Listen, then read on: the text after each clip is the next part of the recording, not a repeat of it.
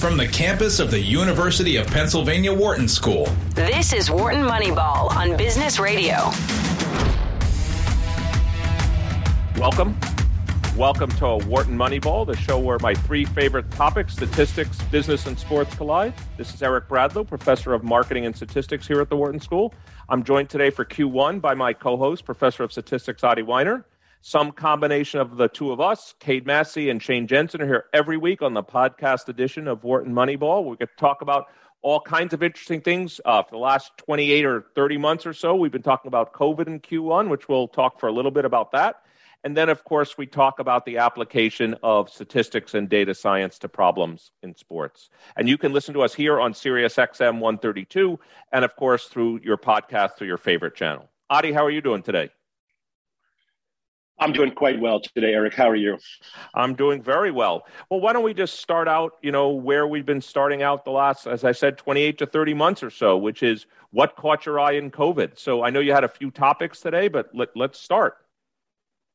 Well, there isn't very much because we're kind of in a, in a holding period in lots of um, aspects. Uh, deaths are kind of hovering right around the high 200s.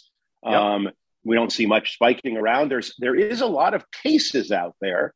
Um, anecdotally, we, anecdotally, I, I'm right now in Israel, um, and anecdotally, there's certainly a lot of cases. Um, but what everybody is noticing is that this, this last BA 12, BA whatever five, they're they're calling it um, yeah, I think it's I think be, it's BA um, five. Yep. It seems seems to be at least anecdotally concentrating on those people who uh, hadn't had COVID before, um, and uh, it, it, there was a, a, pretty nice study that we talked about in a couple of shows um, some time ago that showed that if you had gotten COVID um, after July one, um, and you uh, had your shots, the chance of getting a reinfection was about twenty times less than people who had who had well, I guess it did not. It's hard to, say. Well, let's just say that didn't have both those things. So we'll let me ask you a question. Um, Do you think? So let me ask you a question. Just, let me ask yeah. you a question, Adi, because it's related to topics we do mm-hmm. in marketing and business all the time. I tend to think of what I do for a living is I build mathematical models for things on like distances. So, do you think like if we were to take the data on COVID, that eventually we could construct something akin to like a map where we could place the different variances on a map, the variants on a map, and that we'd look at the distance between the variants and the probability of getting reinfected or infected from one is a function of the distance from the other. Do you think? I mean, that's essentially what you're talking about. Is that the newer variants are maybe closest closest cousins of the old ones, but if you had alpha or delta, much farther away on the map and therefore much more independent. Well, there certainly are a lot of gene maps being done, and they've got sort of like evolutionary trees of the viruses. And I've been, I mean, this is certainly not in my area, um, but the, I did read that Omicron seems to be like a quite a different, almost almost at the root. If you think of the tree, it's not a branch off of off of Delta or Alpha. It seems just to be a different variant, um, kind of altogether. So I'm not sure what to make of that because uh, I guess I'm not a geneticist. Um, but there is a, obviously they, they've come from their same original value. Maybe it's not alpha, but they don't seem to be um, kind of a break off of uh, of uh, off of delta or the beta variants. And of course, that was just one one paper that I read. But I will say, so there's a, there isn't much to talk about, I guess, with COVID, except for this every you know every day there's new publications that come out. Um, there were a couple this past week that confirm, you know, with observations that I've been making and, and, and we've been talking about in our show for some time, that myocarditis and other inflammations, uh, peri- pericarditis, uh, they seem to be have risen. It's very hard to detect what causes that. Um, was it simply cases of COVID, or was it the all the doses of the vaccine? They both seem think, to be Adi, causing you, the, both those been, same problems. Yeah, you've um, been very concerned. About, yeah, yeah, you've been very concerned about myocarditis for a while, but in the following sense, I have. Are there mm-hmm. actual groups? I know you showed us, you sent us this study. I, I, don't, I looked at it, but not as carefully as you did. Are there groups for which you legitimately could say the risk of myocarditis is possibly even greater than the risk of COVID? And therefore, by getting vaccinated, Absolutely. Okay, so could you tell us a little bit about that? No, no, no, no, no, no. You have to be careful. Be careful. Okay. I, I talked about okay, so let's be careful. I talked about the booster shot, which is an extra vaccine um, of of quite uh, dubious ver- uh, um, of um, efficacy in young people. right? So it certainly seems to be helpful for people our age and older. And even yes. the fourth shot, Israel has a study that suggests that in the elderly, the most elderly, that fourth shot seems to be quite beneficial. But for the youngest in our population, um, there doesn't seem to be any any additional bonus to getting extra extra vaccines, extra vaccine doses, and the additional risk of getting a myocarditis is doesn't I think does not outweigh um, the extra benefit that you would get from the vaccine, which is unproven and hard to measure and too small to be of really any note, um, doesn't outweigh the, the, the risk of the myocarditis. And it's absolutely observable. I, I was just talking to a, a, colleague at Wharton who has a friend whose whose son has been in and out of the hospital with myocarditis. The problem, of course, is that we don't know what caused it. Was it the case of COVID or was it the vaccines? And uh, we talked about an Israeli study that looked at used historical controls to figure that out. Um, what they were using is they were tracking the um, EMT um, uh, calls, and they noticed that they were correlated not with COVID outbreaks, but with vaccine unrolling. Um, and so that was their claim that it was connected to the vaccine to the vaccinations. And, and a new study just came out um, using French data uses the, the case control method. I think we should spend some time at some point talking about case control. Definitely. It's like the most popular epidemiological technique going.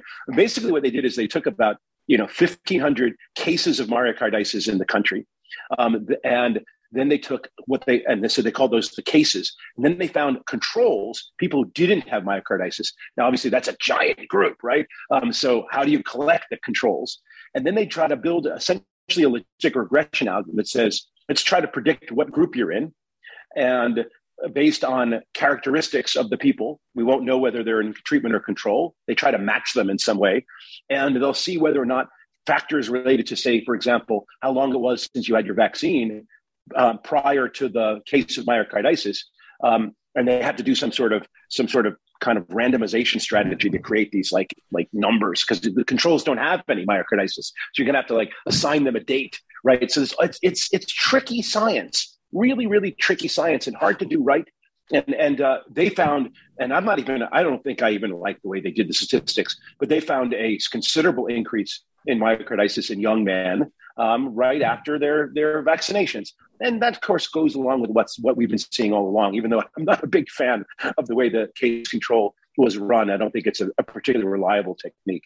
Let's just be also clear to our listeners out there what Adi's talking about with the case control method. Un- unlike a randomized experiment where you randomize people to treatment and control group and then you observe outcomes and the outcomes can be what they are, Adi's talking about cases, identifying people with cases but then finding hopefully matched groups of people that are the controls. But in some sense, the case is the focal group. You've identified those people with cases first, and then you kind of match them. And then this kind of statistical methods of logistic regression, literally trying to predict who's going to be in which group, and then kind of understanding which factors there are, is, as you said, Adi, is a really, really important part of science. Yeah, and it's really statistical because basically what you're doing is you're trying to predict whether you are in the case or the control. You don't get to use the y variable, obviously, whether you are in the case or control. And so you get to look at other factors that surround them. So if, if for example, it's the vax, it's the um, it's the getting the, the disease that's uh, or the severity of the disease that, that causes myocarditis, we should see much more severe disease in the cases than in the controls. If it's the timing of vaccination, maybe we should see the cases kind of hovering right around the controls. Now, the number one predictor whether you're in the case case with the myocarditis is whether you had myocarditis already. and, and that, you know, and that dwarfs any other signal because it's so giant. The problem is that so much of this stuff is hunting for needles in haystacks. Um, we know a lot about illnesses um, that are frequent, and that's people our age. And, and we know a lot about uh, vaccines if they work very, very well, like in the original alpha protection of the, the Pfizer and the Moderna, they work 95% efficacy. When we're dealing with things that, that have protect against severe disease, when severe disease itself is very rare, you're really hunting. As Adi knows, the rare disease or rare event analysis is one of the very much appreciated in this in the statistics world, but underappreciated more generally how hard it is. And we do this in marketing too, where we're trying to study click through rates and trying to understand the impact of something that already happens one tenth of one percent of the time, and now we want to raise that to 0.11 percent of the time instead of 0.10. So just here, uh, we're here on Wharton Moneyball. This is Eric Bradlow, just... professor of marketing and statistics. I'm here with my co-host Adi Wyner, and recently joined by my co-host uh, Cade Massey, who I'll turn the MC duties over to. So, Cade, we're just here talking about some COVID and we're talking about myocarditis. And uh, we were talking about different roles. Like, are there groups of people? Adi was talking about a study for which the myocarditis rate may actually be higher than the rate of severe illness due to uh, vaccination or due to COVID. So, uh, uh, Cade, your thoughts? Right. Well, first, uh, first, good afternoon to you. Um, it's one of the joys of doing this show with such capable colleagues. Things come and go. People have to duck in, duck out. Uh, people lose power. People have emergencies, and we lean on one another. So, thank you guys for getting this things kicked off. Appreciate it. You guys are talking methodology, which I think is um, something that we try to do and always helpful.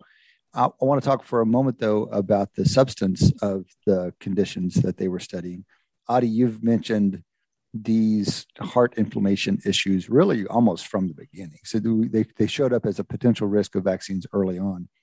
And I just want to understand more about the condition itself. In, in, particular, I've come to believe now you may say, look, this article is not so convincing. I think I think you do believe it, but maybe there's still some questions because it's hard, as you're emphasizing. But over the last two years, given the evidence, it does seem like there's some risk here of this condition.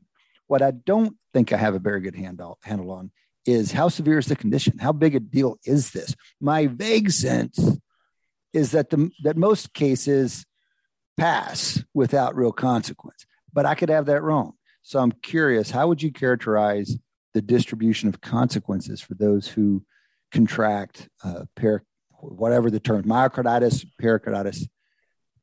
Can you say any more about that? I'm, I'm, certainly not an expert, but I've been reading a little bit about it, and uh, I have an anecdote too. So I do have a friend who whose uh, son has been in and out of the ER uh, quite frequently for the last six months and is really debilitated it generally doesn't end in, in death. That's quite rare, but it's happened. Um, there is a concern that potentially these deaths that you see among athletes, and we've we've all seen them and heard about them. They are they happen in high school, they happen in college. They're less frequently in the pros because it's usually um, younger younger athletes that it occurs um, who just drop dead on the field. And there's a there's a, a term for this, and there's a concern that that is potentially connected to earlier cases of heart inflammation. Other other source would be a genetic defect that it was never observed. Um, so that's really what we're dealing with. But you know, you're talking about serious illness, and you're trying to trade off serious illness.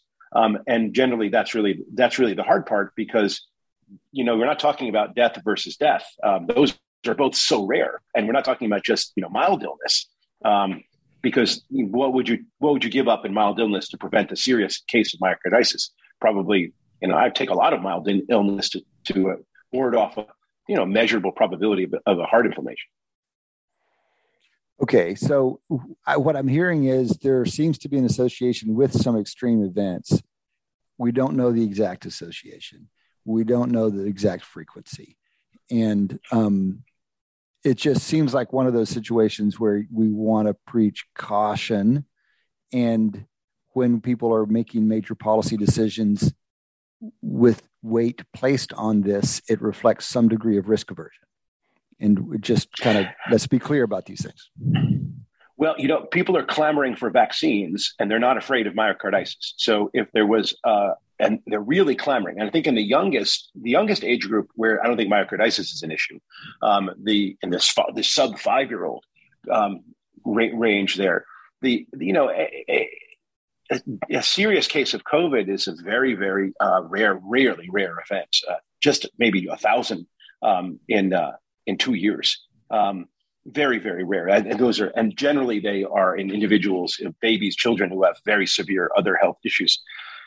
So you know, if this were a, in a different time, if there weren't millions of people clamoring for these for the vaccine, we probably would never have approved it. But because there's so much of, of a perceived need among the population, there was a desire by the authorities to approve it, even am though I it's the, kind of murky. We don't. Am, am I the only one amongst us, uh, uh, you know, as we're all statistician types, that um, that find these non-linearities really interesting. Like myocarditis affects people. I'm making it up. Like age 15 to 25, but not below right. 15. Right. But it doesn't. Uh, you know, it's like yeah. you have this. You know, I yeah. always find effects that are non-linear because I tend to think in life most things. This is not yeah. one of them. Follow just like what I call the dose response model. Like the more age you have, the worse it is. The more comorbidities you have, the worse it is. The more overweight you are, the worse it is. And I just, I, I, the more I've learned, it, it helps me. The more I've sit on this show, I learn not everything is linear in good or bad, and lots of things have interior solution points or interior optimums or interior minimums where things are either worse or bad. That what's what's challenging about that, Eric, is that I believe that people see those nonlinearities more than they probably exist. And so I, my field of judgment decision making spent a generation, decades, kind of trying to beat people out of seeing those linearities. Like, look, just keep it simple. You know, you're, you're probably wrong about th- right. that kind of thing going on. But now, I mean, so for example, there's there's research. Sendhil Mullainathan is a behavioral economist. He's doing a lot on um, um, be, computational behavioral science. So big data, machine learning. And one of the things he and his co authors are looking at is medical decision making. And one of the things they're recovering, given very large data sets, is that expert decision making in the domain of ex- in the domain of medicine involves a lot of interactions. There are a lot of nonlinearities in those data, right? And it's a new era for the decision making community because literally we've spent the first generation of our community saying, "Hey, keep it simple. Don't over interpret things. Probably go with the main effects and don't worry about the interactions. And now, when we can see measure things more finely, we're saying, okay, okay, now maybe we could talk about interactions. Yep, I, I, think there's no doubt about that as well. Um, the other topic that uh, I know, Adi, you said you had a second topic. Maybe it was the Paxlovid study or it could also be, you know, one of the other interesting topics that I've seen is now we're starting to see that mRNA may have a, not a second life, may have a life that turns out to be even more important in terms of preventing, preventing deaths than it had for COVID. I'm hearing lots and lots that suggest that um, very individualized cancer treatments will be developed now because of the mRNA platform, and that you know, no one's saying net net that MR, you know, that COVID saved lives. No, I did not say that. I just said the mRNA platform may have benefits, um, may have benefits above and beyond just treating COVID. And I'm hearing more and more about this now from cancer researchers. And if that turns out to be true, then, you know, um, it, it, would be, you know, the two Penn professors that came up with this platform does more even deserve the Nobel Prize than they already should get just for this platform and its ability to help uh, COVID. Well, let me just gloss on that. Uh, first of all, um, I mean, the basic idea has been around a long time, and what COVID did was really the, the hurry up. Right, this would have been ten years before this had been uh, put into use if there hadn't been an essentially an emergency. So that's really what happened. Um, now, our Penn professors didn't actually invent the mRNA uh, technology; they just made it work. So that's just, oh. they. Uh, yeah, it was difference. killing the mice. you know, it, it, wasn't working. I mean, and it was killing that. They put it in the mice, and they were dying. Um, so they figured out a way to, to uh, deliver it and and and have it adopted and and and actually implement. So, guys, I, I want to take a step back and ask you a question that one of our readers asked us, one of our listeners asked us a few weeks ago, and um, I'm catching you cold. You've seen the email, but we haven't talked about it. So let's let's take a chance and talk about it cold. And w- I want to catch it because I know Eric and I aren't going to be on the same show for like the next month. We're going to be we're we're like perfectly inverted our schedules. Um, and I'd love to hear some thoughts on it. And this comes from David Galinsky. He's a doctor and a listener. And David writes, I'm going to read you the whole thing. I'm an immunocompromised sports fan and physician who has enjoyed your show for the last six years. I especially enjoy your COVID discussions and have learned a lot about interpreting COVID statistics. However, I am concerned that recently your discussions have veered from statistics to medical advice. I recommend that you start your COVID segment with a statement that, quote, nothing the hosts say should be taken to be medical advice, end quote. If you listen to the Sawbones comedy podcast, for example, they start every show with that statement. Thank you for the hours of entertainment you have provided me. I'm very curious how you guys respond to our our listen. I don't think this is the first time we've heard from David, but we very much appreciate yeah. the note. We're always happy to hear from people, and I thought that, and especially challenging things like this. So I'm curious how you react to it. I can go first, just briefly. Um, I think that's probably. Um, I think we're probably a. I hope a healthy blend, which is I think most of our discussions are based on the science that we've read about I think most of our discussions are based on the statistics of that science. And I think most of our discussion is based on what do we not know? And maybe a little bit that David's talking about is both the two parts that I would say maybe are less so are sometimes the incredulity that we have, like, they really approve this based on that data? Now, of course, that doesn't mean they don't have better data than we have. It just means we don't know on what basis they're making that decision. That's one. And the second might be there might be a little bit, and I, I'm as guilty as anybody about this. Well, if this were me, well, who cares if this were me? In other words, I mean, sure, that's why people turn into our show. But I mean, you know, I'm an n equals one. If this were me, this is what I would do. Well, that's not advice. And, and I, I, I appreciate David's comment that my opinion about what I would do if it were me is should never be taken as advice on what any of our listeners do. So I would say the predominance of what we do is we're reading the science, we're trying to understand the statistics of the science, and we're trying to accurately reflect uncertainty. And also, we've even said, boy, there must be other data out there on which they're making decisions because based on purely the stuff that we've seen, this doesn't make a lot of statistical sense yet. But there is that part that David's talking about. That's my opinion. I'd love to hear Adi's as well. So uh, I, for the most part, agree. I mean, basically, what I've been encouraging people is to take information and data to their physicians um, when they are infected, for example, with COVID. Right. So um, I got COVID, and I brought data to my own physician, and he and he made he sent me back a prescription. Um, so I thought being educated was worthwhile, but it was really a, a, back and forth. I had an illness; I needed to get treated. I'm not advocating anyone get you know seek self treatment, but you definitely can bring information to your own physician that your physician may not be aware of. Um, so, and that I think is one of the, the things that, that we we the functions we preserve. We we're fun, one of the functions we serve here is to you know really look at the the entire um, uh, you know science kind of universe and kind of distill what what's known and and bring information to to, to individuals. Um, we know it's certain we certainly don't get a call in from a listener saying what should we do. That I would never take. that is just that that crosses the line. But when we talk about our own treatment and we talk about just interpreting studies, I think that's actually quite important. Oh, I got a, I got a couple of comments and then a question. Um, s- s- certainly, we we initially set out just to you know talk about the research, read the studies, make sense of these things.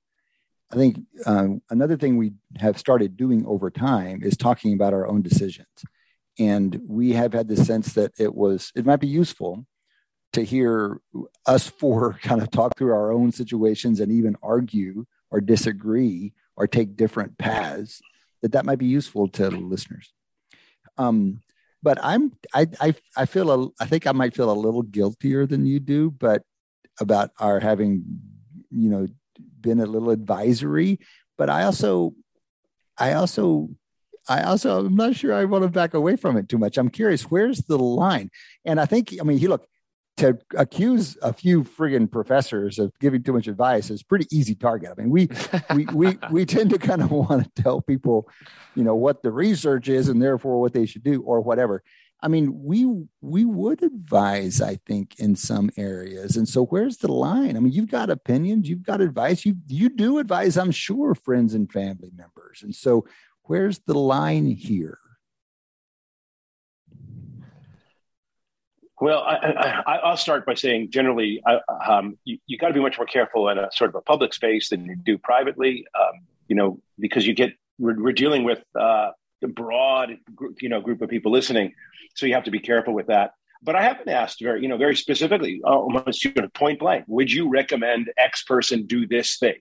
And that's where I'm, you know, if you listen to me, it's pretty clear what, what I would answer. But now when you're talking about a specific person at a specific time, a specific thing, that's where I wonder, I stop and say, maybe no, no, no, no, no. I'm, gonna, I'm just going to repeat what the data says or what I think I know, but I will not give you a specific advice. It's, it's actually quite rabbinic, but um, you know. You so hold on, so but hold on, so let's yeah. let's let's talk about why that is rabbinic because I think there are wise reasons to not give individuals uh, like tell them what you think they should do and there are like purely legalistic cover your ass reasons and i suspect those aren't the rabbinic reasons. So when you say it's rabbinic no they're not. the motiv- what's the motivation? So what i'm talking about is that, that people love to talk about uh, sort of the legal principles in the abstract um, but those same people would be very very loth to make a specific um, uh, ruling on an individual basis on a specific matter. Why well, because the individual's cases often um, bring up exceptions to the rules. And so, what is a general rule might not always be valid in the individual case. And that is, should be left to the person who is entrusted with the decision for an individual. And that, in this case, it should be that person's doctor. So, from a decision, well, I mean, yes and no. Even the doctors should be walking up to that line and then stopping short of it because it's the individual. And from a from a decision scientist perspective, I agree entirely, and I very much follow that position, even in very personal advice. It's I mm-hmm. I can't tell people what their preferences are. I can't tell them what their risk tolerance I, is. I don't really understand their objectives in life. Nobody does. They're the only ones who can unpack those things. I can help structure the thing. I can characterize trade off but I can't tell them what they should do. But I just want to build on something you said, Cade, which uh, uh, Sendhil is working on. You mentioned about these large degree of interactions. That's, I didn't say large degree. I said they exist. They exist. Okay. The point is, that's what you're like. We don't. Uh, it gets back to my comment about incomplete information. Your physician may have a lot more information than we have. Your physician knows a lot of things about your history, possibly your risk tolerance, possibly your comorbidities, possibly things that don't necessarily show up on your electronic records that we, as the researcher, don't know about. And by the way, we talk about this in marketing all the time is the role of uh, unobservables, how to potentially control for unobservables, which we sometimes do well, sometimes we don't do well. And if for someone to prescribe some advice, without with such incomplete information and thing you've brought up so many times, Cade, in the last two and a half years, but really eight years, heterogeneity. How could I possibly give advice except here's what I'm happy to do for David. I'm happy to say every comment I make on this show is with incomplete information. Every comment I make on this show reflects massive uncertainty and massive heterogeneity. I agree with that. and therefore, take the match value between what I'm saying and your specific situation with extreme caution. Uh, elaborate. Yes, because what's, what's true what, what, Adi, Adi, just that last. Yeah. Okay, go ahead, Adi. Then we'll come back to Eric. Please, I just want to just gloss on what what things are can be very, very true on average, but not true in individual right. cases. Good. So, Eric, you use this terminology. Just unpack it a second. Take take the match value between what I'm talking about in your life. What do you mean by that?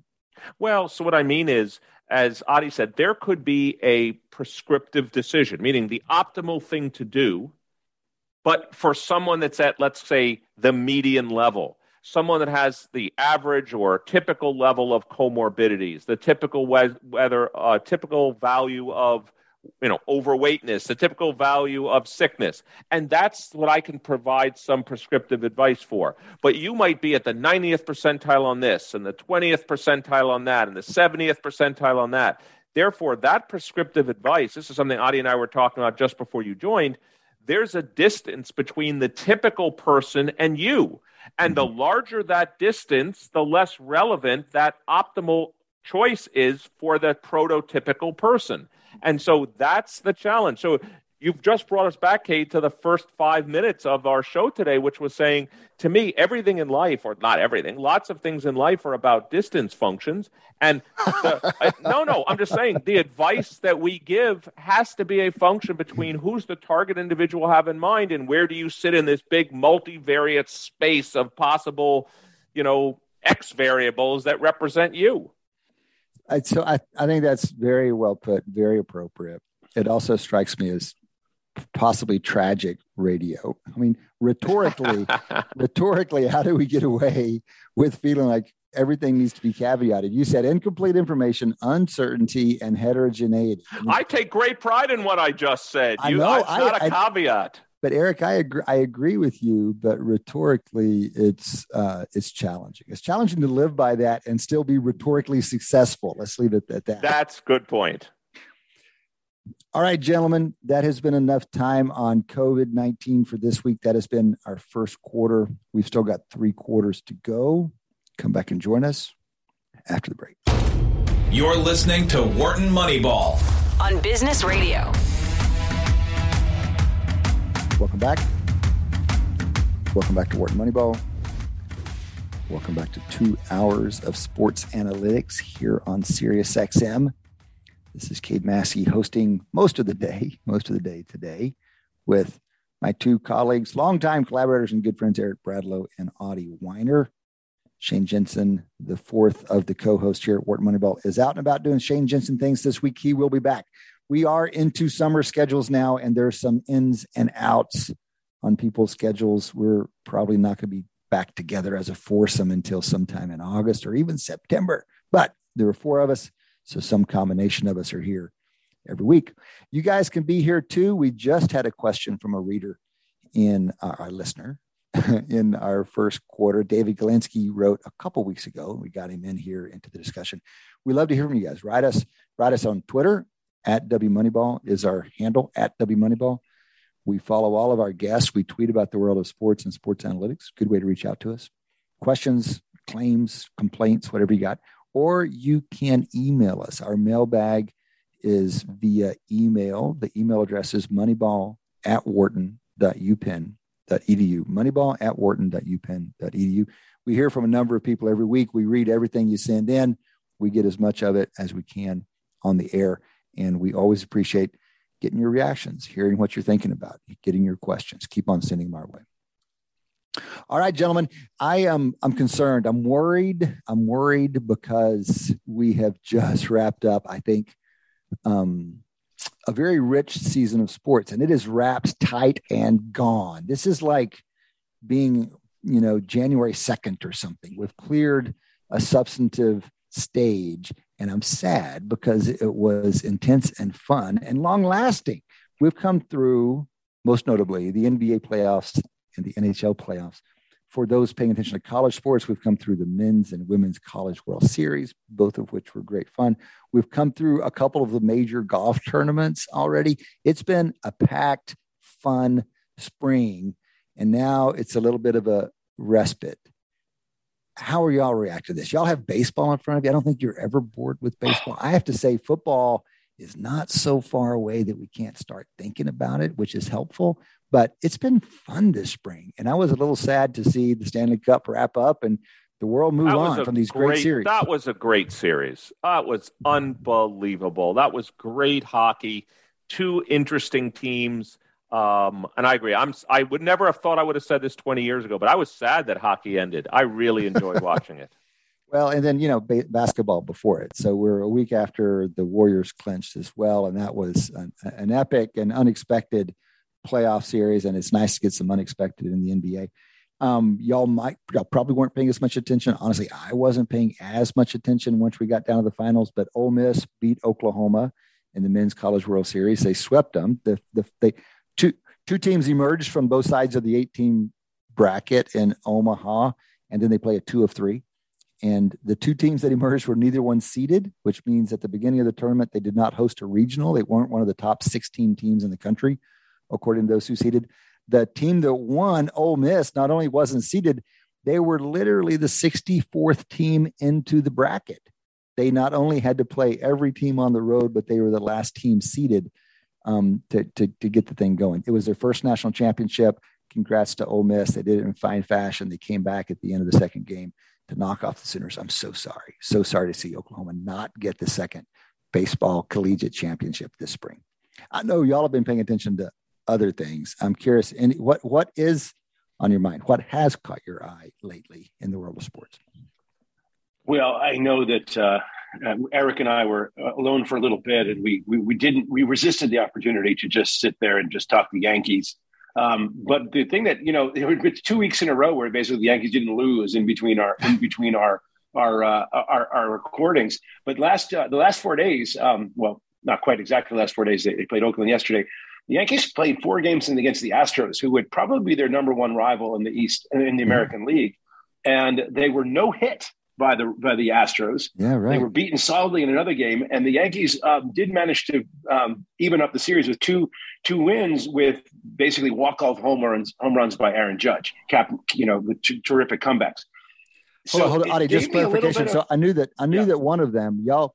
I, I I participate in Yankee baseball via our text threads, and I and I actually enjoy that. So when y'all get excited mm-hmm. about Judge all stand, three run homer, mm-hmm. and walk off in the 10th or whatever. That's exciting. Are you saying the other win against the Astros was also because of a walk off run, a home It was another, it was a judge walk off. In fact, the yeah. Astros manager said the Astros two, Judge two. a little bit unfair because said. the rest of, yeah, the, the, you know Rizzo and Stanton they were hitting home runs too. It's not exactly he was not the solo act, but he did he did walk the game off. Um, but you know the thing that gets me is that you know this has to do with the forecast, right? Where are what are we actually thinking about the Yankees and the Astros vis-a-vis the Astros? Say the Red Sox who are coming in and they're second place in the American League East. Who do we think are the better teams actually going forward? And there was uh, we had some discussion about Fangraphs who basically ranked the Yankees as the fourth best team in, in or fifth best team in the major leagues. And, and it's almost an absurd calculation, but uh, reflective of their desire to pull back very strongly to the preseason prior estimates of strength and really severely discount the first third, even the first 40% of the season. But my view is, you know, once you're 40% of the season in, then the prior should be much more heavily discounted than that. Now, while I wouldn't predict the Yankees to win 700 going forward, I would predict them to, to win 600, and, and Fangraphs wasn't doing even that. Um, on the other hand, let's just do a little bit, series, just, just quickly, yeah. Adi. Yeah. Just let's do a little bit of math. Yeah. If the Yankees have mm-hmm. played, I think it's um, 74 games, and so I think that's the number. And so if they play, it let's say they have roughly they have 90 roughly 90 games left. If they win 60%, that's 54 more wins. I believe they have 51 or 52 right now. So that gets them roughly 52. Hey, Eric, so that gets them to 100. Let me let me slow you down and let's do this more precisely and just take let's take it as an exercise on shrinkage. And so, real quickly, let's yep. just motivate this whole thing because we talked about it a couple weeks ago, and now let's just do it we always talk about regressing our forecast to the mean. It's it's one of the main mistakes lay people make, and it's one of the most responsible things an expert forecaster can do. But we kind of wave our hands at it, and we also we often give Adi credit for shrinking lots of interesting, important forecasts to the mean. We we did, we did it with the he presidential. uses the term base rate. A lot of times he'll use the term base rate but okay, which is which is the which is historical mean. Uh, said, yeah, so mean, mean, mean, mean doesn't have to be mean. It can be whatever whatever mean of the the the process that you're forecasting. It may not be the global mean. Um, so base rate's fine. Okay, so that's that's why we're doing this. We're gonna because we tend to wave our hands and we all kind of do it mostly in kind of a gestalt fashion, but we can be more precise. And so let's take a simple example and work through some of those precise details here. So I'll work. I'll, I'll go through my assessment of this one. So the Yankees have played 74 games. Okay, and they're playing, I think, roughly 7:30 baseball. Okay, if you look at the beginning of the season, let's say the Yankees were predicted roughly at 55 percent. Right, that was that would be 80 89, 90 wins, somewhere in that range. So now the question is Was it really that mild, their forecast? It was. Maybe, let's say it was 58%. It wasn't 60. They weren't. It wasn't. It was about 54%. Yeah, so let's wow. just say 50, let's just say 55 for round numbers. Real, real so, quickly, real yeah, quickly, where, uh, where did that number come from? What was their win percentage last year, for example?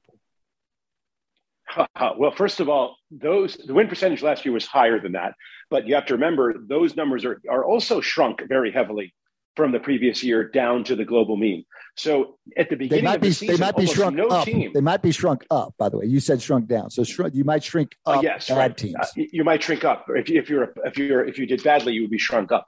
This is very you know this is very complicated because basically what it has to do is you you ask yourself, and this is this is the, the real question: when how frequently do teams do do teams have a true talent greater than 600?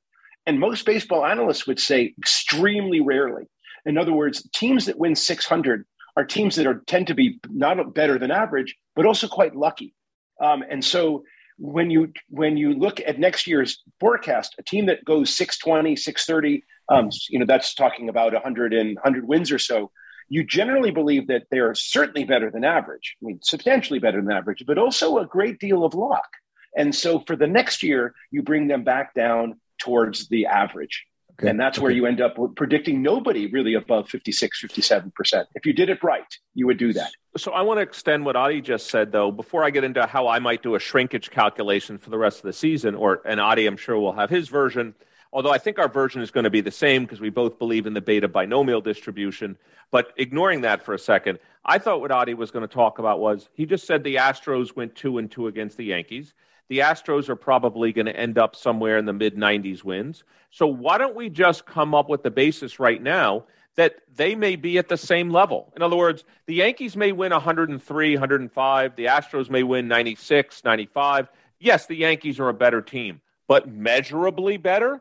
Maybe they're both really 600 win teams. The Yankees just happen to win a few more games Good. And there's no reason to believe, given priors also recently, that the Yankees should be even heavily favored against Good. the Astros were they to play. That's a natural, logical, empirical consequence of the statements you both made. And let, let me just add on that. I like this kind of let's keep it rough. Let's not the illusion of precision can can lead you to down to some un, inappropriate conclusion. Say, look, we don't really know these teams seem approximately right. So let's just keep it both at whatever number we decide. So great. Yeah, so let me just do my shrinkage calculation for the year, and then Adi can grade me because given he's about to start the Moneyball program, he can grade me on my statistical inference here. Hold on, real so, quickly. What's the Moneyball program? Well, I, I, why would I talk about it when the founder and the person that runs it is here? Adi, please go ahead. So the Moneyball program is the Moneyball Academy program that I've been running for the last you know, six or seven summers um, which just began this week. We're in our one week virtual program. Um, for high school students, we teach we teach Moneyball statistics and programming and using R, and we have terrific guests all, all over the sports analytics community.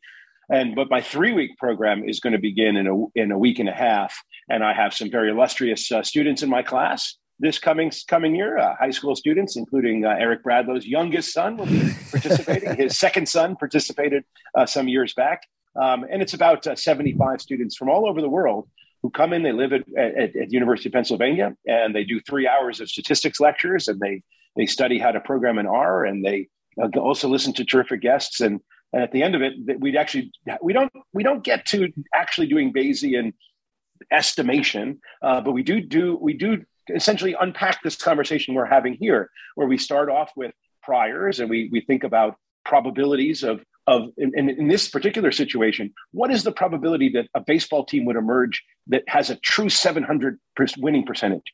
And most people would say that answer that that would happen maybe once every 50 years, maybe once every 75 years. And so I would, if you watch the Yankees, they're already there at 730 what we would call a maximum likelihood estimator, someone who knows nothing about the history of baseball, has never seen it or played it, or doesn't know an alien comes from wherever and observed that the Yankees won 73% of their games and they know nothing. What else would they predict going forward other than 73%? percent mm-hmm. The answer is nothing. They would pre- predict 73%. But someone who knows a lot about baseball knows that 73% winning percentage teams is, is so rare, once in a century type of type of event that much more likely in these 74 games, a, a team with much lower winning percentage just got a quite a bit more lucky.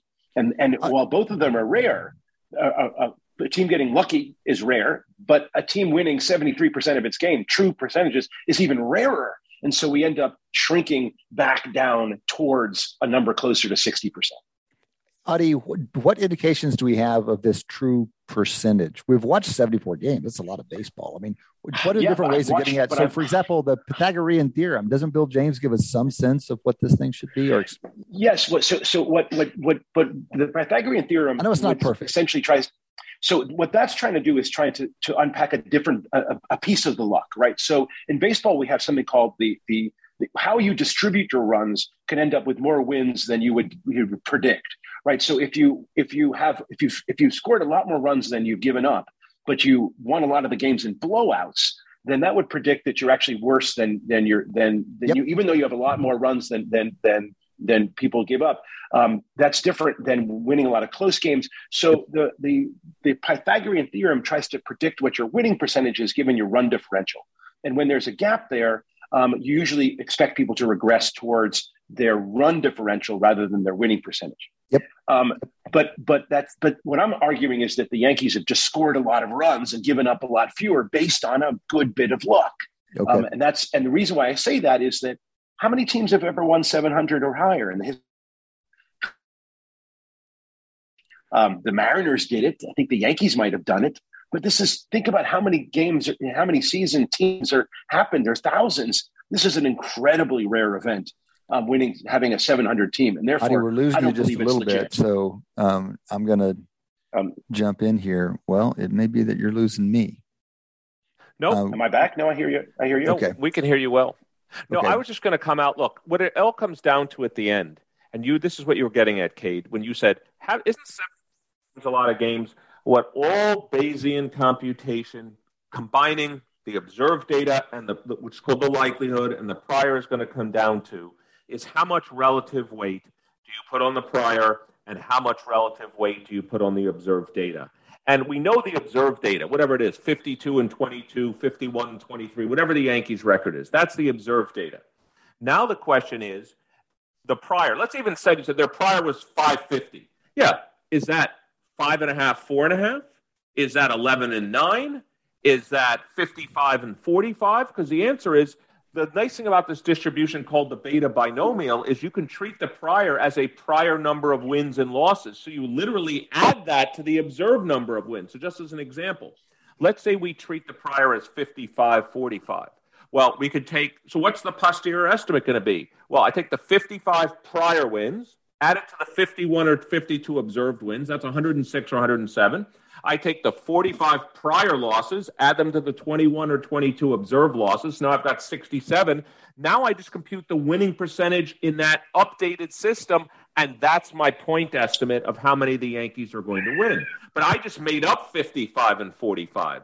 But people do know stuff about how much weight to put on the prior in baseball. And part of it can relate to what Adi said, which is we have a historical distribution of winning percentages. And so if you were to choose a prior that would be inconsistent with that, then that would be one way to use the previous data to estimate that prior.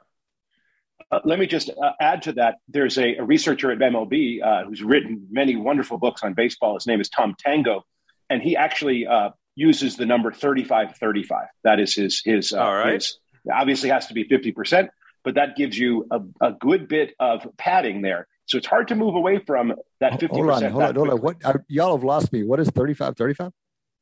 So he essentially says that everybody starts the season with 70 games played where they've won 35 and they've lost 35. And if you oh. use that as a, as, a, as a padding and now look at the game evolve, that's your future forecast. So if the Yankees have won 50, 52 and lost, you know, uh, 17, you'd add that to the 35 wins and 35 losses, refigure out your winning percentage, and that's your prediction going forward.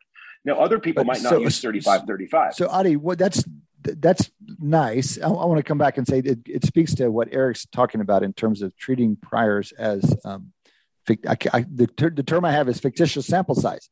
Um, it's right. like it, you you have a real sample size and then you have a prior of some fictitious sample size that will indicate how how much weight you are, you're going to put on it. What's different about Tango's 35-35 is that it treats everybody the same. When we have That's pretty right. good information on treating people differently, right? So if we if we have confidence right. that they're not all the same, then it shouldn't be that you pull everybody to 500. You might give them all 70 games, but some you pull to 40.45, some you pull to 0.55, et cetera. Exactly. In fact, what you would do is you would move it a little bit, but the 70 games establishes the variance. So by using the padding method, you don't have to talk about variance. Um, okay. if, if you were to think about it as a statistician, I would think of mean and variance on the prior. But when you think about it in pads, uh, in this sort of pre, this fake data, you don't think about it. You just think about it 35, 35 means, or for the Yankees, it might be, say, 37, the prior might be 37 33 or 38 32 um, yeah. but that essentially fixes the variance I would probably want to change the variance by team too, but by, uh, because I think that not only do they have different means, they also have different variants. Well, but you're getting pretty fine at that point, and now you're wandering on thin, thinner ice, and so most people don't need to be playing with variance. They just mean, doing doing enough to play with means. Okay, so we've well, let me got just say quickly, idea. If what Adi said is true, that you have roughly 70 games, that means we have an observed data that's roughly 70. We That's have right. a post data that's roughly 70. So that would Yep. mean you could take a simple 55% the That's prior, right. 73% observed, go halfway in between, and there you go. And by the way, that's what I would have done. That's probably the amount of weight I would have given, which would put the Yankees at about 64. 64%, which would mean about 103, 104, 105 wins, somewhere in that range. So That's I it. That's I my re- Bayesian estimate. so we got lucky that No, we that's happened to going have this. forward. That's going forward, Eric. You have, they still get this. They've won the games already. Don't Oh, take ah, yo, yo, just so I get an A minus. You're right, Adi. That's 90 games left. So that means they win 57, 58 more, which means puts them up at more Yes, between 108 to 110. 110. Yeah, good. Yeah. You are correct, sir. Okay, so that's that's Eric's that's Eric's quick back of the envelope estimate for 109 wins for the Yankees, which is a really high number. And and just to contrast that with back with Fangraphs. By the way, we're talking to Jay Jaffe later today from Fangraphs. Fangraphs has them now at 103, so they've finally snuck up. They're finally buying into the record they're observing. But I want to come back to one question, and that is, we happen to get lucky, and we use this Tango 70 game prior and we're and we've happened to observe about 70 games how should people think about it, that that prior weight in general that's going to tell you how much you're going to shrink so you've got you're shrinking to some prior estimate it might be 50 50 it might not but the amount you shrink is the weight that tango 70 games Why? just real Mhm. quickly where does tango get the 70 because it's not a magic number and he didn't make it up there's a reason he chose 70 it, it comes from variance. Okay, so and that's where it is. So basically, the variance you want it to have average fifty percent, and you want the variance to match the historical frequency. So he looks at that and then he establishes it. He matches it with the historical frequency. Yeah, just very quickly, the more you'd make that N, the tighter the distribution would be. You have the empirical frequencies. By the way, just one second. What Adi's talking about is what truly empirical Bayes inference is. You use the past data to estimate the prior. So the sample size can be matched to the observed historical frequencies to choose this total sample size to use in the prior. So if you use too strong a prior, you're pulling people into too narrow a distribution. Your posterior will be too too narrow relative to historical. And that you- and that you- prior the prior will be too narrow. The prior won't match the historical data. right, right, right. Good. Okay. So an example, we'll surely come back to this kind of thing, but I wanted to be just a little bit more specific about this thing that we wave our hands at so often, especially because it's such an important thing to do in the way people make their forecasts, formally and informally, all the time. All right, guys, that's been two quarters of Wharton Moneyball. Two quarters to go. Come back and join us after the break. You're listening to Wharton Moneyball. on Business Radio. Welcome back. Welcome back to Wharton Moneyball. Welcome back to two hours of sports analytics here on Sirius XM. Cade Massey hosting this afternoon with Eric Bradlow, Adi Wyner. Eric, professor of marketing statistics at Wharton. Adi, professor of stats at Wharton. I am a practice professor in the operations, information, and decisions department. Shane Jensen, another stats prof, floating around doing Shane things. He'll be back. Gentlemen, we uh, have another open segment here. We're recording on Tuesday afternoon, as we typically do. The show will go up on Wednesday, be replayed a few times over the course of the week. Wimbledon's off the ground. I think we need to hear a little bit about Wimbledon. I, I want to say one quick thing about golf. We talked a couple weeks ago. Dan Rappaport was on leading into the U.S. Open. We talked about LIV.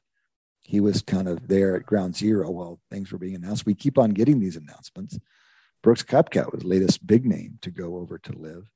Um, something that caught my eye was that we have college golfers reporting offers.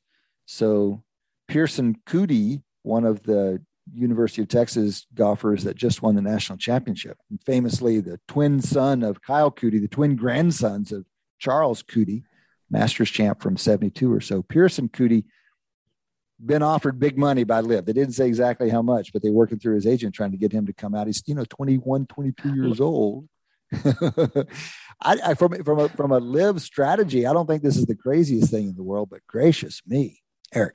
Yeah, no, I think we sort of talked about just briefly last week, maybe and even two weeks ago, Cade, as well, which is if you think about who LIV's target population should be, it should either be people that are, you know, unlikely to win majors anymore and maybe slightly past their prime, which you could argue Charles Schwartzel, Sergio Garcia, these people are probably past their prime. I'm not saying they couldn't win a major, but it's less likely.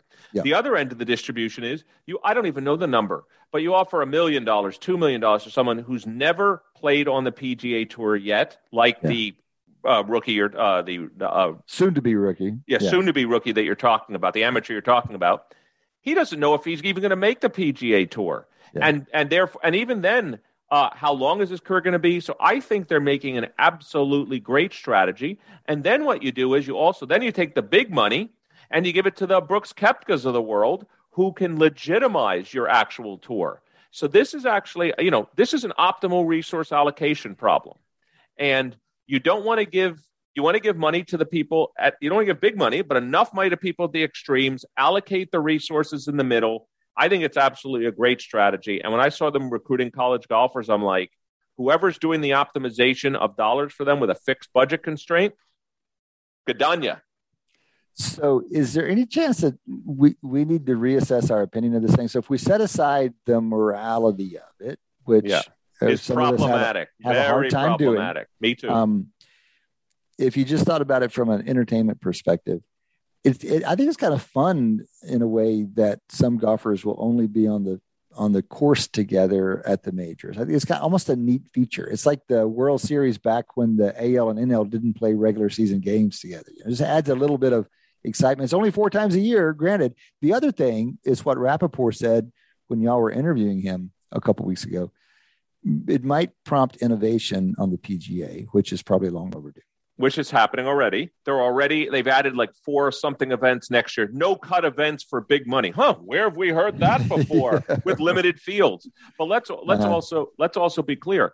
They you say they're going to be able to play at the majors you have to qualify for the majors. Yeah, and right. how do you qualify? Is wins on the PGA Tour and world ranking points. Well, and so right. now, now let's be clear. If the LIV doesn't get world ranking points, they're in a different situation. And of course, this is different than the Masters, by the way. This is another interesting thing. Masters, you also qualify if you've won the Masters. So Dustin Johnson plays LIV, he's disqualified. But as far as I know, I mean, unless the Masters were to come out and say he can't play the Masters, I'd be shocked. Sergio Garcia's no. won the Masters; he gets yeah. to play. Yeah. So uh, your point is interesting from an entertainment point of view. The overall level has to be, by definition, lower. But you're right. When will we get to see them play together? It's at best in the majors. That's it's a fair point. There's caution there because it might not happen. The the world golf rankings. The interesting feature there is the political economy of it because apparently all these tour commissioners are the ones who sit on the board of the world golf rankings. And right. So I, I, would have just assumed, yes, of course, they'll give LIV the points and whatever, but we don't live in a purely rational world. We live in a political world. And so it'll be interesting to see how that thing plays out. Hey, one other note, y'all indulge me this for a second because it actually been a big story in sports in the last week. Y'all have to know, I got a little bit of love from you on the thread, but Arch Manning number one recruit in the 2023 class, commits to the University of Texas. Who is Arch Manning? Well, name's familiar. Obviously, he's the grandson of Archie Manning. He is the nephew of Peyton and Eli. He's the son of Cooper. Cooper's the third Manning brother who played some college football, got hurt. Now he's like the financial manager for the family. But he's the oldest grandkid, I believe, and coming through. No, maybe his sister is older. Um, but he's coming through. He shocked many of the world by signing with a team that went five and seven and famously lost to Kansas at home, as everyone likes to remind us, lost to Kansas at home last year. But there's a lot of belief in Steve Sarkisian among. Here's the thing the endorsement from the Manning family to say, we believe in Sarkisian, we believe in that offense, we believe in those minds is so meaningful to that school. Could you ask for a better endorsement? And so it's been big news on the college football front and obviously on the particular college that I pay the most attention to.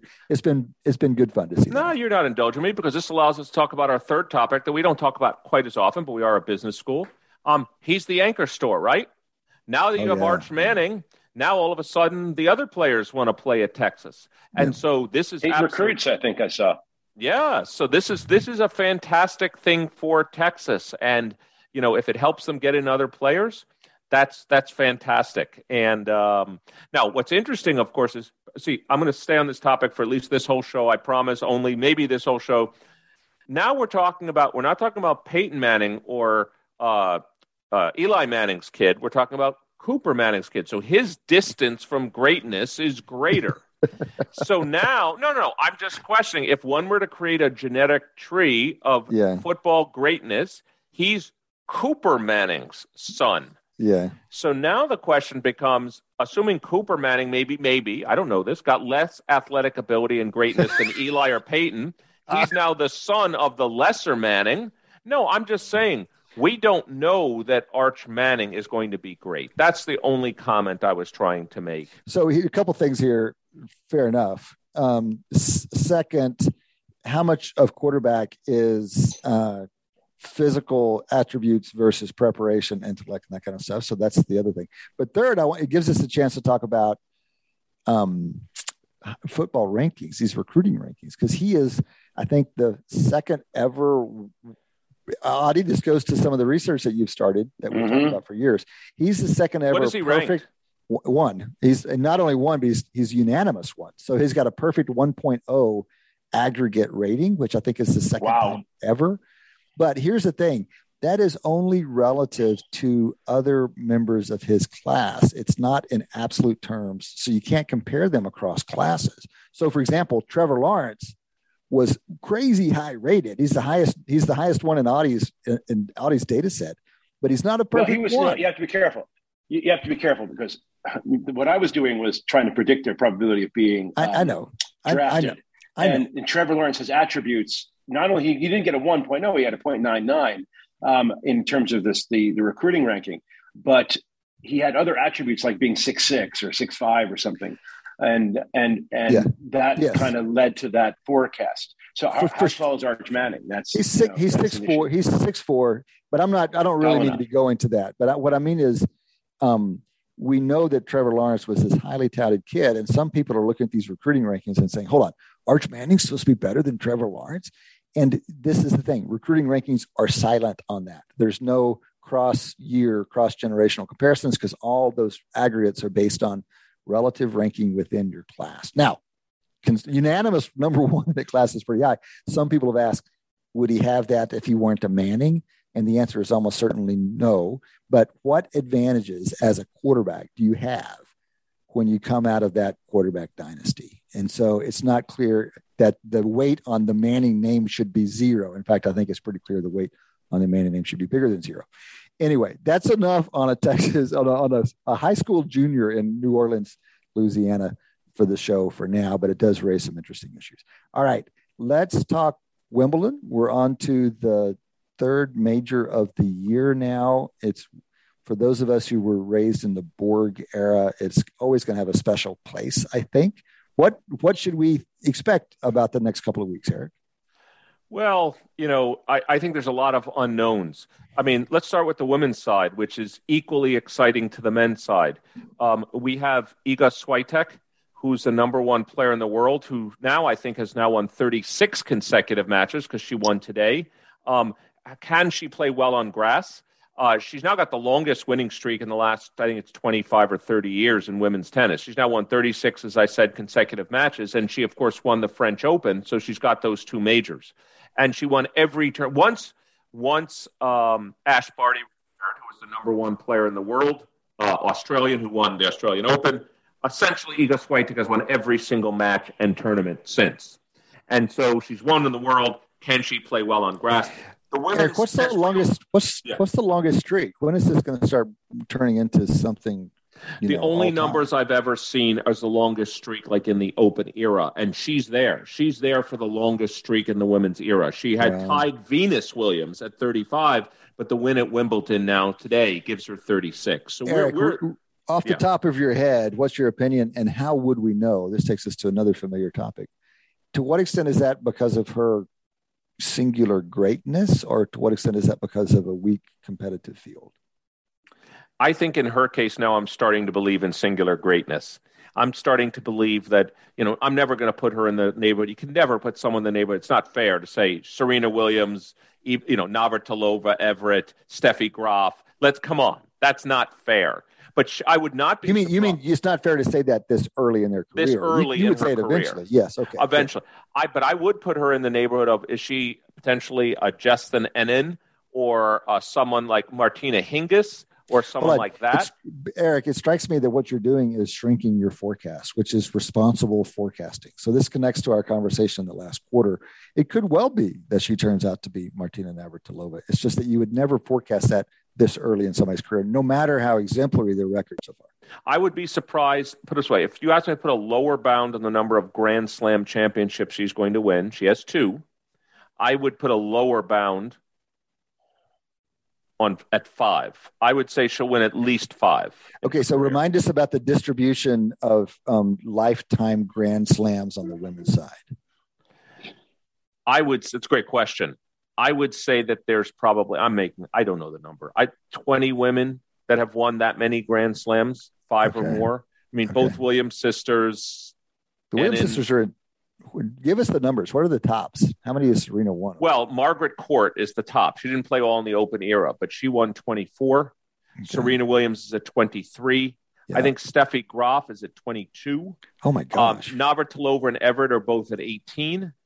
Okay. Um, and then, you know, Venus Williams is at seven. I'm sure there are others in between there. Justine Henin's maybe at five and six. Uh, Martina Hingis somewhere in that range. Um, uh, Maria Sharapova won five. There's an example. Maria Sharapova won five Grand Slams in her career. So, I think at worst, Iga Swiatek is Maria Sharapova. Although I will say, what makes Sharapova unique is even though she's only won five, she did win each one. So oh, that's wow, what's nice. remarkable. Okay. She's won one of them twice. Okay. What about Monica Seles? Monica Seles was absolutely phenomenal and great. Had she not been stabbed, you know, she was stabbed right in the prime of her career. I don't know okay. the exact number, okay. but okay. she won a bunch, and she she would have won twelve to fifteen minimum. She was a, a phenomenal talent. Okay, so you give us the the Swiatek floor. You're putting at five. What about the Swiatek ceiling? How old is this woman? 20. What uh, age? What age do women start stop winning their Grand Slam championships? When did Serena tap out? Well, Serena when did, Steffi, won... when did Steffi Graf tap out? 32, 33 tends to be around the age at which they tap out. But Serena okay. won her last one, I think, at 36. Okay, so she's got 12 to 15 years in front of her. Yep. She's won two. Right, and but she's won two, and she's only been playing them for three years. Uh, but I will say she's won the French twice. She hasn't won another. That's okay. why I said we're seeing her on grass. Is she going to? I don't know if she can win Wimbledon. I don't know if she can win on hard courts. I've seen her win two on two French. How, what what ranking was she in the world before this streak started happening?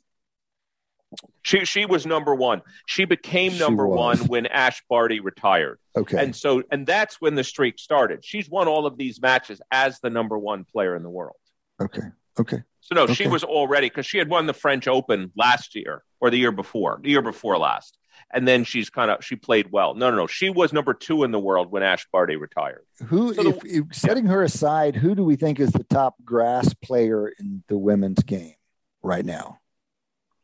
That's a tough call. I mean, you know, probably you'd have to pick someone that's won Wimbledon. I mean, I wouldn't leave out a 30, 31 year old Petra Kvitova is a two time Wimbledon champion, is a great player on grass.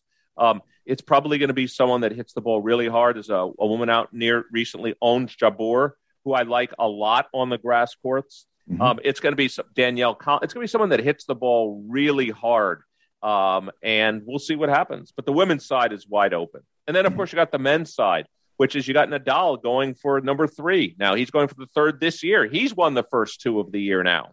And he mm-hmm. won a tough match today, but Djokovic had a tough match yesterday.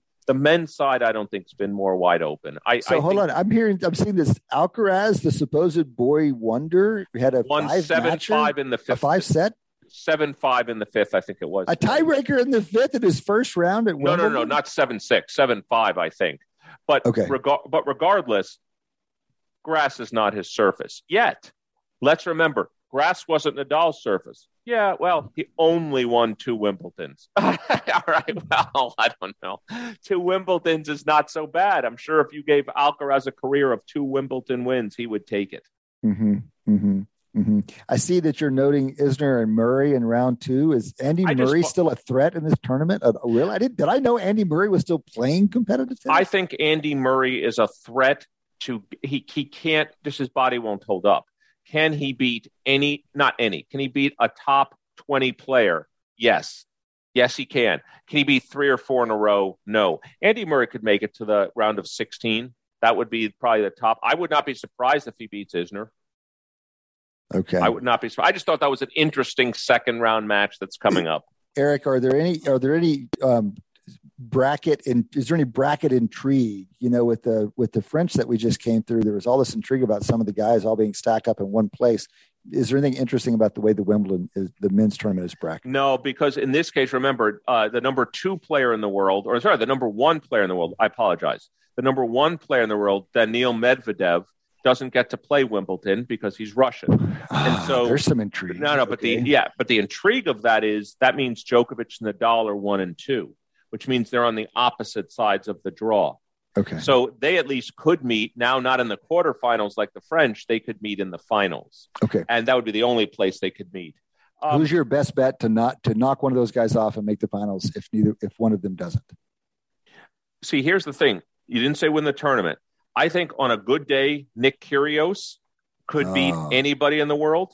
I really? think on a good day, is grass. This is the this is this the, is his this surface. is the pouty, color, colorful is generous Australian tennis That's player? correct. That right? But I, his hard court and grass, I think Zverev could absolutely beat okay. anybody on grass.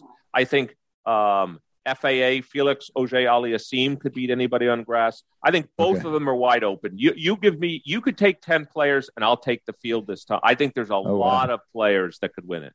Okay, good fun. Good fun. Wow, did you just say 10 players you take in tennis versus the field?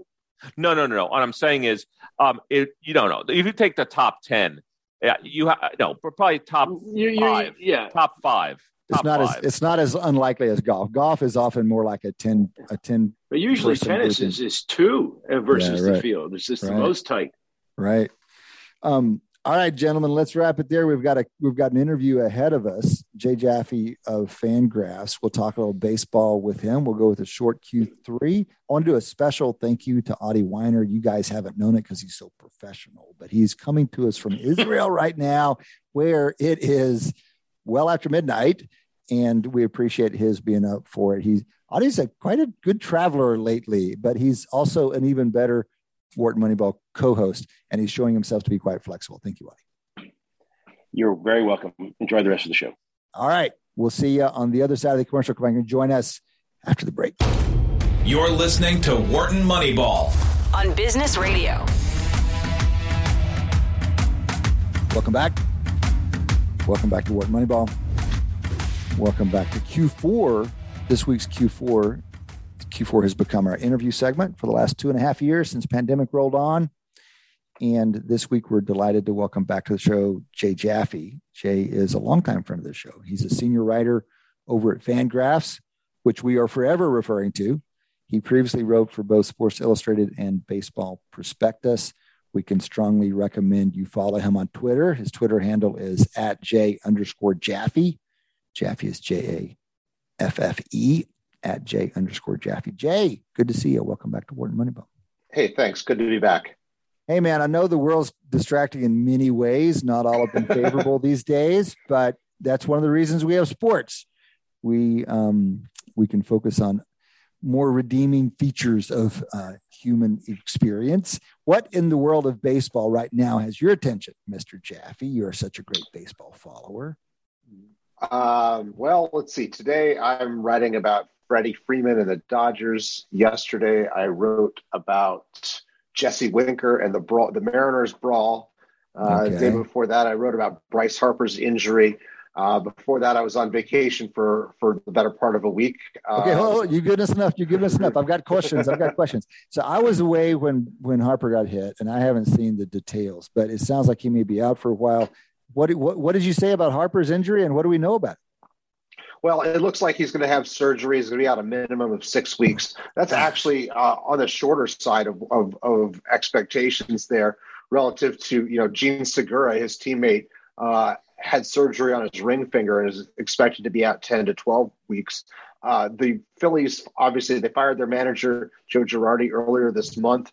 Uh, they've since turned their season around, at least somewhat, uh, uh getting back above 500 and uh, at least uh, closer to the Mets in the division race and closer to the wild card, uh, uh, that last wild card spot. Uh, obviously, though, this is a big blow to them. Um, you know, and this is already a poorly constructed roster. Harper was DHing because because of his his UCL tear um, that he suffered in April, and that forced the team to uh, put both Nick Castellanos and Kyle Schwarber in the outfield at the same time, which wasn't really the plan. Those are those right. are two born DHs at this point. Right, right, uh, right. And so to have both of those guys running around out there has not been good. They have one of the worst defenses in the league. That's put a lot of uh, extra stress on the pitching staff, which, to be fair, has at least in the starting rotation, is one of the best in the game. Um, uh, and which is so, Jay. Jay, hold, give me hold on one second. For for me, I, will say for the layperson, and I'm going to put myself squarely in that box for baseball. When you when you have an outfield of of Schwarber, when Schwarber's playing uh, in the outfield instead of DHing, what is the material impact uh, on your defense? Like, how much does do you think? How much do we think that actually costs him? Especially if you have another outfielder out there that can't help compensate. Well, let's see. I think I think the two of them combined, and you, let's caution to say the defensive metrics. Uh, you know, even on a partial Good. season, we're talking about something like forty percent of the season right now, uh, are not uh, or tend, they tend to be noisy. But we're probably talking about something on the order of the outfield costing them about ten runs uh, so far this year. Maybe maybe a little bit more than that. You know, win a win and a half. Okay. Uh, and the Phillies defense as a whole uh, has been somewhere close to 25 to 30 runs below average uh, based on defensive okay. runs saved and, and the StatCast uh, uh fielding runs uh, uh, saved metrics. Um, that's that's a lot. That's that, mm-hmm. that that's a lot. It's tough to overcome, and and you know the punted defense all around the infield as well. Rhys Hoskins uh, Jean Segura is a, a, solid defender, but he's out 10 to 12 weeks. Uh, Rhys Hoskins, Didi Gregorius, and Alec Bohm uh, are all subpar defenders, Bohm especially. Um, you know, there's just no way to, to, to make that, to make that up. I mean, the only real good fielder they have is, is JT Realmuto, who's having a rough year with the bat. So, um, you know, it's it's tough to see how this team is going to contend. And then give us a let's use Bryce Harper as an example of the impact of a single player. How well do we understand what that will do to their um, the, the, the wins we should expect over these next six weeks? Yeah, I, you know, it's doing the math. It's it's not a huge impact in you know on paper, but you're talking about a guy who had the second best uh, WRC plus uh, uh, in the league or second best OPS plus in the league. And the Phillies don't have anybody who's even an average hitter, uh, a league average hitter lying around. I mean, Matt Vierling, I think, you know, has has had uh, uh, has been hot in June, but you're talking about, you know, relying on a 40 to 50, you know, plate appearance sample to call him above average. And right. I, there's right. his larger track record doesn't suggest he can do that. Uh, but he's probably going to get the bulk of the reps in right field uh, uh, for the next few weeks. And um, uh, so you're you know you're probably talking, uh, you know, on paper it's it still only comes out to a few runs. You know, maybe I think I I think it would be uh, half a win is probably about as you know a wide a gap as you're, if you're just comparing the production. But you know there are probably some peripheral down the lineup. There's guys who you know psychologically could be pressing yeah, because right. they feel like they need to make up for Harper. You know, right. these are human beings. These are human beings, and I don't want to. I don't want to graft the narrative onto you know on onto something. But you know, we all know what human nature. You know, human nature is. You're you know, if you're one of your big guys is out, everybody else wants. You know, feels like they got to be the guy to step up. It's like that's the way we feel when Eric misses the show, Jay. We all like, yeah. double up on our prep. We feel pressure. We're tight. Um, Jay, um, is, are there any benefits? You know, uh, in a lot of other sports, if a star goes down, we say, well, you know, we'll come back later in the season, we'll be better rested, or maybe he's got another nick somewhere that's going to get a chance to improve. Are there any upsides to Bryce's being? if you're looking for a silver lining, it's that you know he had a PRP injection for the UCL tear in uh, in May. Uh, maybe there's been enough time by the time he gets back that he's able to throw again uh, and play the field. Harper is not an above average fielder, um, but you know he's probably a better fielder than Schwarber or Castellanos. So yeah, maybe you get get a little bit of that back if he's able to play the field. I think you're probably looking at that not happening until September though, and so you're talking okay. about a pretty small uh, advantage there. Okay. Okay. Judge wondering, what about the possibility of changing strategy? Let me give you a few. So maybe what you do is you uh, run, you try to steal more bases. Maybe what you try to do is you uh, do hit and run more. Maybe you go to a four man rotation because maybe the fifth pitcher really sucks. So I'm just wondering, are there strategies that one could take that might help improve the win percentage? No, they might help lose them too. They might be higher mean but yeah. higher variance this is not a team that's built to steal bases. I mean, the the uh, JT Realmuto, the catcher, leads the team with five steals. Uh, I don't think you're going to get a lot of uh, uh benefit by by uh, uh, taking that tack. I, you know, I think the you know, starter rotation wise, I mean, actually, I think this is one of the better one through five rotations in the league. I think if anything, you're probably worried about burning them out uh, and placing more stress on a bullpen that you know had been the bane of Girardi's existence before he was fired. Um, you know, I think that uh, uh, what you know what would help would be if they could trade for you know a, an upgrade.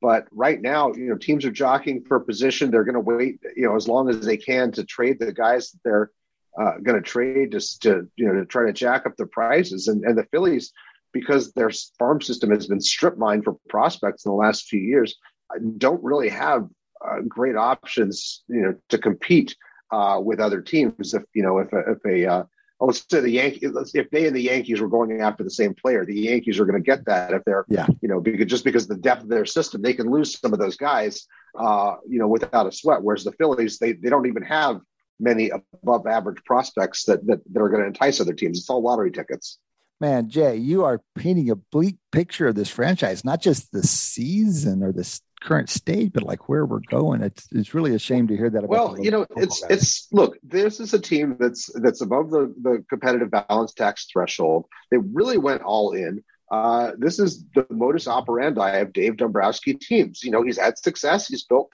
uh, pennant winning teams in the past. He's you know he's uh, uh, but he is a guy who is in a very much in a win now mode, mm-hmm. um, and somebody else is going to have to clean that up later on. Um, you know, and if it doesn't work, you're you know you're there's not a there's not a lot of uh, room for you know for uh, uh, for falling back. Listen, let's take advantage of your being here and talk about the Dodgers. We we this show is run by Yankees fans. I have to put up with this Yankee talk all the time.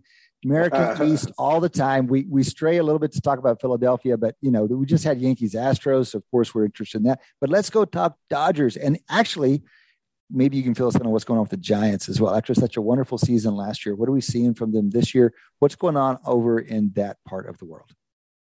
Well, you know the Dodgers have have, have been uh, the strongest team in you know in the league for a few years. You know, give or you know at least in terms of regular season. Um, they are again looking you know, to to be that. But they've had some pitching injuries. They lost Walker Buehler for a good chunk of the season here. Before that, they lost Clayton Kershaw. Um, you know, they've they keep coming up with with uh, um, you know with with quality pitching. You know, Tyler Anderson, a journeyman, has turned into uh, a, a staff stalwart. Tony Gonsolin is uh, seems to have the restrictor uh, off of him finally, and is pitching. You know, uh, he's NL ERA leader. Uh, uh, on and off here when it, when he's uh, above the innings threshold to qualify. Um, the offense has had its ups and downs. Mookie Betts has hit like an MVP at, at times, and uh, like a guy who belongs on the side of a milk carton at times. And right now, unfortunately, he's on the injured list uh, with a cracked rib after after a uh, uh, collision. Uh, and the offense has kind of had some outages here in June. Okay, well, this is not the this is not the happiest picture. You mentioned Kershaw. I haven't heard an update on him for a while. He's he's coming back at some point, is he not? Oh, he's back. He's back and he's pitching well. You know, he is he's got a, a two ERA and a two point forty four FIP Um, he's pitched very well when he's been available, but you know he missed six starts, and that was uh, um, that left the Dodgers scrambling with uh, uh, minor league call ups and openers, and uh, um, you know there's a big step down there. Mm-hmm. Mm-hmm. Okay. Well, what about the Giants? They were darlings for us last year. We we liked the the GM out there. We liked the innovation with the coaches. They were so much fun to watch. Of course, they got knocked out early, but it was still a great season. Was that just outperformance? Are they just regressing to the mean this year, or do you have any other take on? Yeah, there's there. I think I see a lot of regression there. I mean, they've got some some uh, uh, some good pitching. Carlos Rodon has been a great addition. Uh, Logan Webb is still uh, one of the one of the best pitchers in the league, but uh, Alex Wood has kind of fallen off. Alex Cobb has not really panned out uh, so well. Um, the retire the abrupt retirement of Joey, I mean of, of uh, sorry of Buster Posey, uh, mm-hmm. has been a bit of a setback for them because the the heir apparent Joey Bart has struggled to the point that he got demoted to the minors. Um, you know their offense is still is still pretty strong, even though they've had some injuries here and there. Brandon Belt, Evan Longoria, now Brandon Crawford. Um, you know, this is a team that I think we still expect more from this year, but uh, they haven't really hit their stride. Instead, it's been the Padres uh, who have uh, given the Dodgers the the closest chase it's funny. I we have some friends out here with twin boys, about ten years old, and they were giving me their favorite teams, and both both of them had Padres in top three, which is not those aren't the Padres I grew up with, but they're doing something yeah. different. When ten year olds in Central Texas are saying this is my favorite team. Yeah, the Padres are a fun team. I mean, even without uh, Fernando Tatis Jr., they've gotten uh, an MVP caliber performance from Manny Machado, uh, some nice seasons from contributors like Jake Cronenworth and Jurickson Profar, uh, Jorge Alfaro.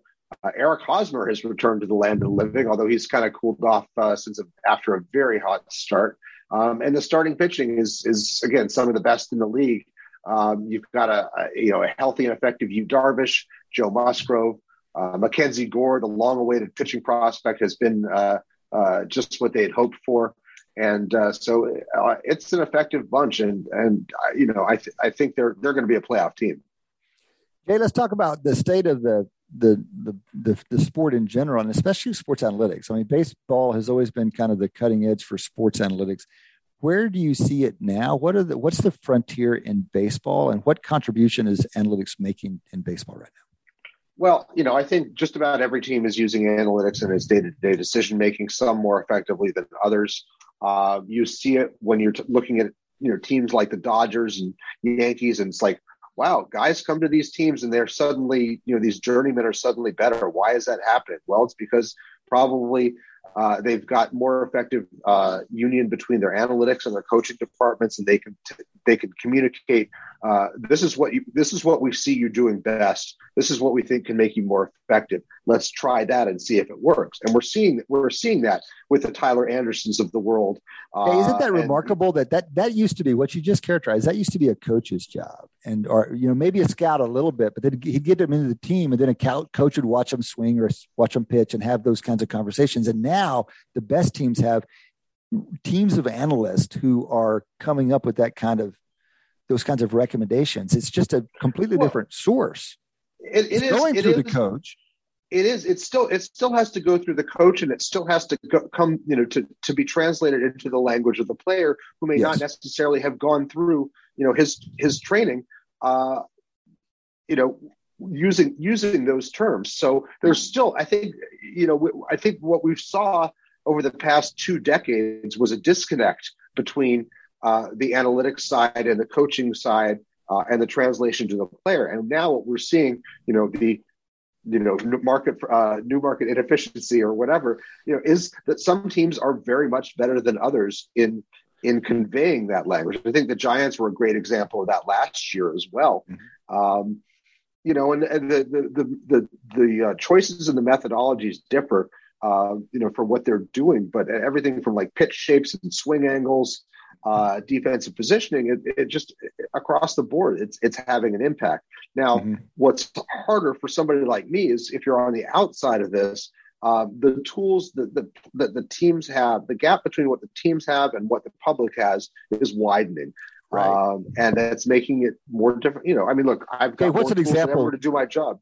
give us an example of something that teams have that we don't have. Like, what, what would you most, if you could just write a story or understand a player better and you don't have access to it what are you thinking about like, I, I think i spend i spend a lot of time grinding through uh, baseball savant the, the, the, the statcast site um, with a very you know uh, feature rich but clunky interface okay um, whereas you know and it could take me all day to do a detailed analysis to search for like the needle in the haystack for you know for what's what's changed you know what like where where the point of inflection is um, Give us an example I'm, of a needle in one of the haystacks you were searching. Well, you know, you're looking for like, okay, you know, what is this guy doing differently than last year? Why is he not as effective? It might be, you know, that he's less effective against, you know, pitches on the inner third of the plate. It might be that he's less less effective on pitches in the upper third of the zone. Um, I have to look at each one of those to see that.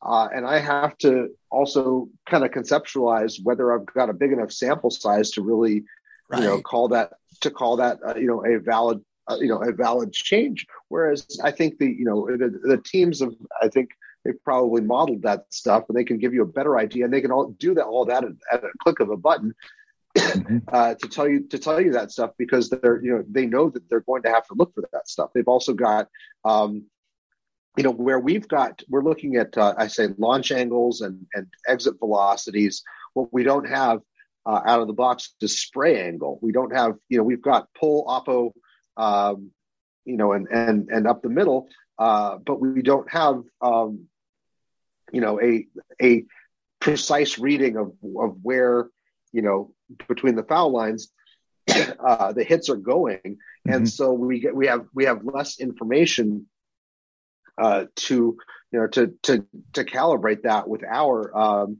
you know the way we the way we analyze like why is you know if if this guy's exit velocity and launch angle or and and barrel rate hard hit rate are, are are similar to last year's why are his results so different even why mm-hmm. is you know his expected results different it's still there's there's still a level of detail that the public doesn't get mm-hmm. um okay, you're talking about harder you're talking about trying to understand players and uh, and improve players. It, just to, to, wrap up here, what do you think is hardest about being uh, an executive in front office of a baseball team? What's the hardest part of their job? What differentiates those that are best from? Those? I think it's it's integrate it's integrating all those forms of information and keeping everybody on the same page. I think that's you know I, I think that aspect of, of, of the job you know has gotten harder because there are more you know there are more inputs um, there is that tension uh, there's still a tension i think in ter- you know to the extent that the front office has become uh, you know more identifiable to the fans there's more public pressure you know for the um, andrew friedman or farhan zaidi or brian cashman to build a winner uh, and not necessarily understanding the method to the madness. Um, you know, if you're still thinking in terms of wins, losses, RBIs, um, you know, batting average, you're behind. Uh, you know, you're behind the times because that's not at all what the front offices are looking at. Uh, and yet you've got to weather the, the, the you know the public opinion right. uh, about that stuff and the impact of, of the public perception of how the team is doing. Um, mm. You know, and and you've got to keep uh, uh, you've got to keep all these various departments of your of your, of your organization, you know, functioning and and and and in some kind of harmony. And I, mm-hmm. I, that's a huge job. exactly, and getting huger, getting huger. Right. Listen, yeah. last last I said that was last. Here's the last. Coming up on the midway point of the season, give us one storyline for the second half of the season. What do you, what's something you think we should be paying attention to when we hit that point? The, Yan- well, was, you know, the Yankees look, breaking the all-time record for wins of 116. I did. I did just write about the Yankees. That was the last thing I wrote before vacation, so I'll steer away from that. Um, you know, I think still to me the big story is the effect of the new baseball um, or baseballs uh, themselves. I mean, we saw you know a tremendous offensive downturn in the beginning of the year. Uh, we've seen more hitter, more pitchers than ever uh, chasing no hitters uh, into the middle of the game, the middle of the innings, uh, depressed uh, batting averages and other hitting stats, measurably um, less potent outcomes on StatCast. Um, you know, and and a lack of confidence that uh, all this is on the up and up because baseball has has shown that you know they've even though they've got control of the manufacturing process, uh, there may be multiple versions of the ball uh, that are being used, and you know with the hum, you know even with the humidifiers and all the in all the parks now, um, we don't really you don't really know what you're getting out of that box. If suddenly you're going to get uh, the new dead ball era or mm-hmm. uh, the home run the home run balls of, of 2019. It's just it mm-hmm. seems on a day to day basis it seems unpredictable and, and you know the the players will tell you that the balls are, the balls are inconsistent. So I think that's wow. still a huge story mm-hmm. and. Mm-hmm. It, you know, obviously, it affects our ability to analyze it. We can only go so far um, because we've got mm-hmm. numbers, but we don't necessarily have, uh, you know, smoking guns. Uh, um, you know, when it comes to all that. Interesting. All right. Well, listen, good fun talking to you. Thanks for making the time. Love the work you're doing, Jay. Wish you the best with it. Thanks so much. Absolutely. Right, Jay, great talking, Jay, great talking to you. Jay Jaffe from Fangraphs.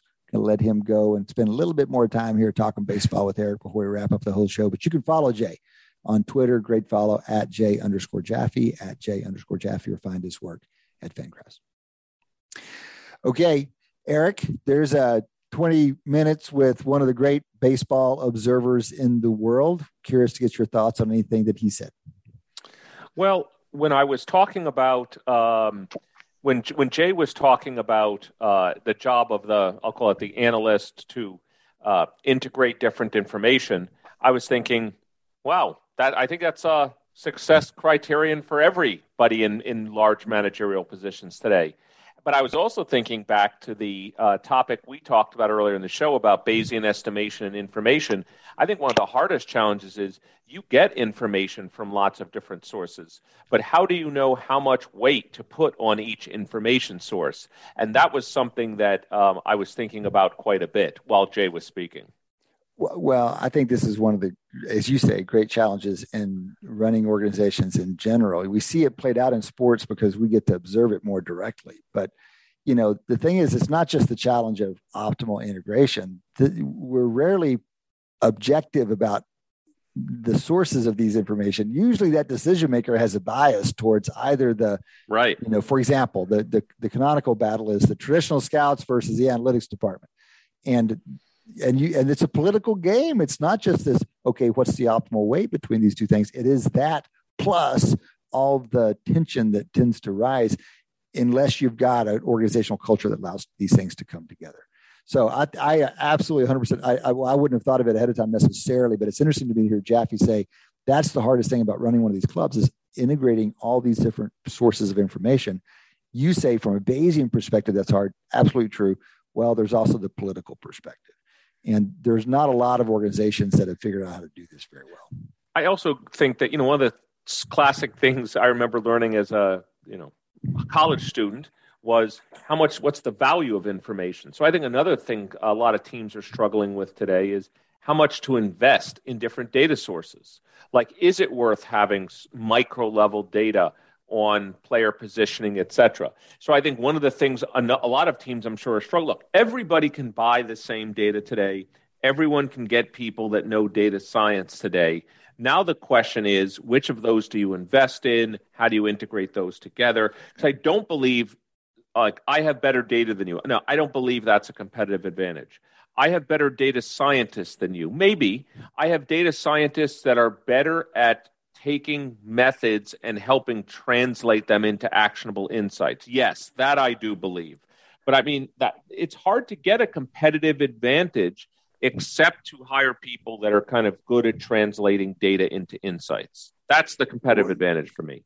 It's, well, it's, um, I got two comments on that. One, these organizations are not equal in their resources, and so you know the Yankees and Dodgers don't have to pick and choose so much what they're investing in. They just go invest in all of it. And they'll, they, you know, where we've been with sports analytics lately is we don't know what technology is going to be best. We don't know what we're going to learn by having, you know, motion tracking for all football players, but we know that we're going to be doing things differently five years from now than we are now.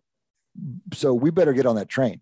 And there are some organizations that are willing to just make that bet because they can afford to and they have enough faith in technology. Other organizations are like, you're talking about five years from now, and I don't have that many resources anyway. How am I gonna how am I gonna justify that? Look, I mean, I, here's my view. The most, let's say, the average payroll, even the minimum payroll in MLB is probably, let's say, take MLB to start with, probably 50 million. Uh, highest payroll, obviously, in the 200 million range.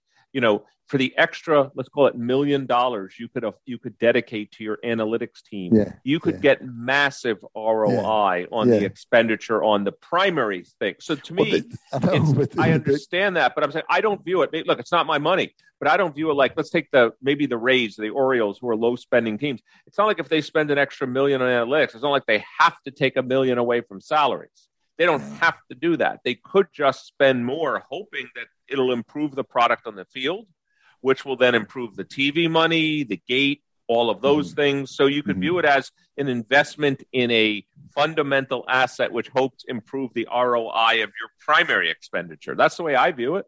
I, I think that's right, but I think in in in in real world they tend to go together. The teams that are willing to spend more on payroll are willing to spend more on their analytics department. Sure. And so, un- unfortunately, they ought to be compensatory because. And I would do the opposite, right? So I to- I've told this story many times. That one of the great lines I've ever heard is when we had Gary Loveman speak here at Analytics at Wharton, who was the for- former economist at Harvard, but then CEO of Caesars Entertainment.